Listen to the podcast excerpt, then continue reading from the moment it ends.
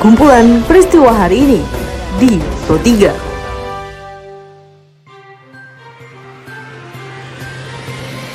Halo pendengar, saat ini Anda sedang mendengarkan kumpulan peristiwa Pro 3.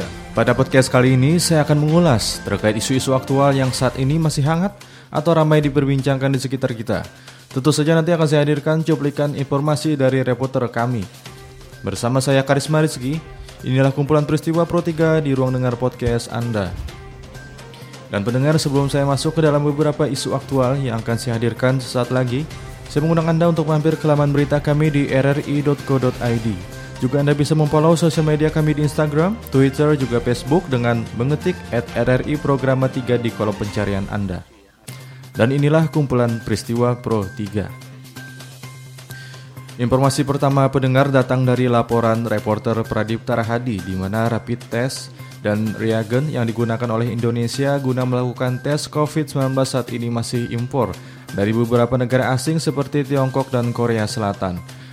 Pakar virus dan imunologi Dr. Jordan Haidir menyarankan pemerintah memproduksi reagen sendiri atau VCR dan rapid test kit guna menyesuaikan genome standar Indonesia kit yang beredar itu sekarang memang spesifisitasnya dan sensitivitasnya itu memang uh, kalau yang dimaksud dengan kit diagnostik itu kan dia mengambil antibodi itu jelas nggak spesifik ya. Dia bisa bisa jadi seperti itu. Sensitivitas dan spesifisitasnya bisa jadi berkurang atau bisa jadi uh, berbeda antara in Eropa dan Indonesia. Idealnya itu kita punya uh, yang khusus untuk strain kita sendiri atau membuat kit yang di dalamnya terdapat genom yang uh, standar. Dan pendengar kabar mengembirakan ini datang dari laboratorium real time PCR di Kota Manado, Provinsi Sulawesi Utara yang dioperasikan mulai 3 Mei 2020. Juru bicara gugus tugas COVID-19 Sulawesi Utara, Dr. Stephen Dendel, mengatakan kapasitas yang tersedia tidak bisa diisi semua karena juga harus disediakan ruang untuk kontrol positif. Dari 96 swab sampel yang ada, maka hanya 90 swab sampel yang bisa dipakai. Dr. Stephen menyebutkan pemeriksaan ini biasanya rata-rata memerlukan waktu 9-12 jam. Pemeriksaan ini tidak selesai dalam 1-2 jam, pemeriksaan ini biasanya rata-rata membutuhkan waktu sampai 9-12 jam terutama karena ada proses yang begitu rumit yang harus dilakukan oleh tenaga analis. Yang pertama mereka harus mengekstraksi sampel ini dari cup yang sudah dibawa dari rumah sakit ketika diambil di sampel dari klien dari pasien. Cup ini berisi sampel asupan lapisan dari uh, hidung dan dari tenggorokan dari pasien. Uh, asumsinya adalah kalau pasien positif berarti sampel ini juga mengandung uh, virus yang juga positif sehingga bisa kemudian menulari orang yang akan memeriksanya. Oleh karenanya proses awal itu betul-betul rumit. Masih terkait dengan informasi COVID-19 pendengar, di mana reporter Karnila Kandi melaporkan bahwa bayi berusia 6 bulan dari Sulawesi Selatan dinyatakan positif COVID-19. Kemudian muncul persoalan mengenai penanganan terhadap bayi tersebut.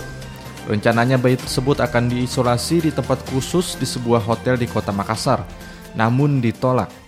Sementara orang tua bayi, RD, enggan anaknya dirawat di rumah sakit karena khawatir tertular dari pasien lain.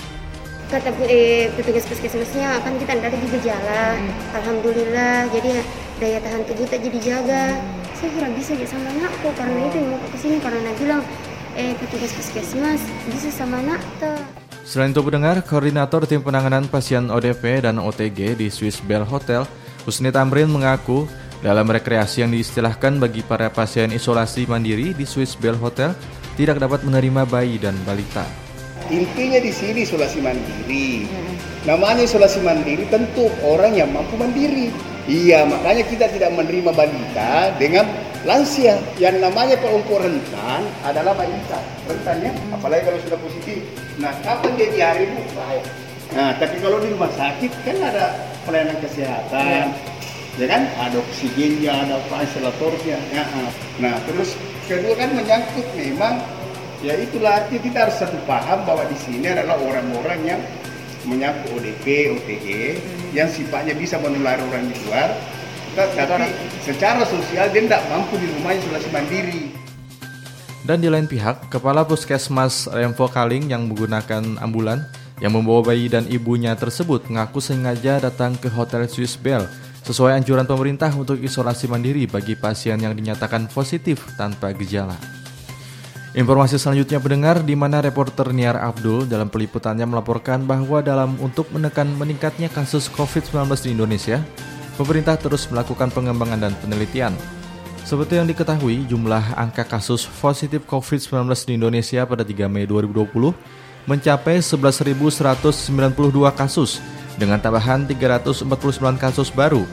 Jumlah ini diikuti dengan penambahan kasus sembuh sebanyak 211 orang menjadi 1.876 kasus sembuh.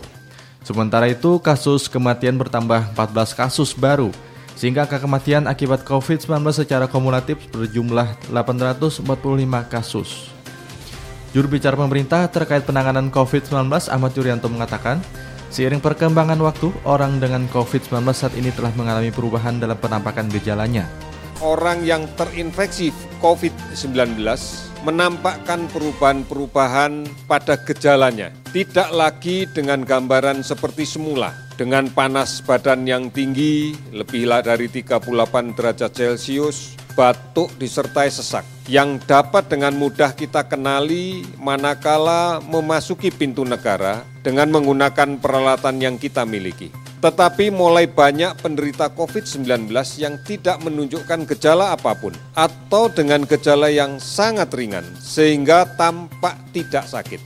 Selain itu pendengar Menteri Riset dan Teknologi RI Profesor Bambang Projonegoro mengatakan penelitian obat-obatan saat ini dilakukan terhadap obat-obatan kimiawi hingga obat-obatan herbal. Dan saat ini sedang dilakukan uji klinis, terutama di rumah sakit Wisma Atlet terutama untuk bahan-bahan seperti jahe merah, jambu biji, dan kemudian juga virgin coconut oil. Nah, dari bahan-bahan tersebut kami harapkan kita bisa mendaya gunakan suplemen yang sudah ada yang mengandung bahan-bahan tersebut. Kalau memang itu adalah cocok untuk COVID-19, untuk paling tidak meningkatkan daya tahan terhadap COVID-19, ataupun kemudian menghasilkan suplemen baru yang diharapkan bisa menumbuhkan daya tahan tubuh terhadap COVID-19.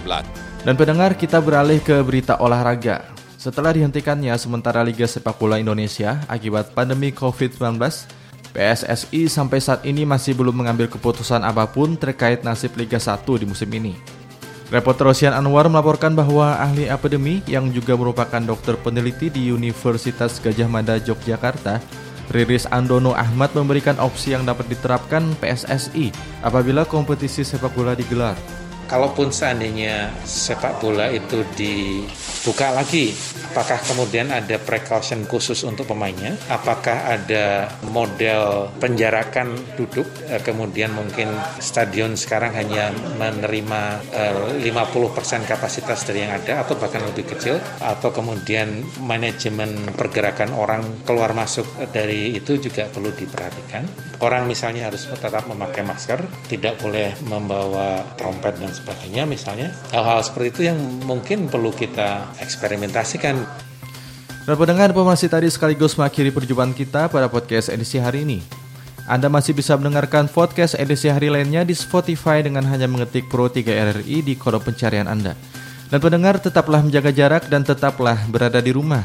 Dan selamat menunaikan ibadah puasa. Saya Karisma Rizky undur diri. Sampai jumpa. Jalanan ibu kota DKI Jakarta masih Kumpulan peristiwa hari ini di Pro 3.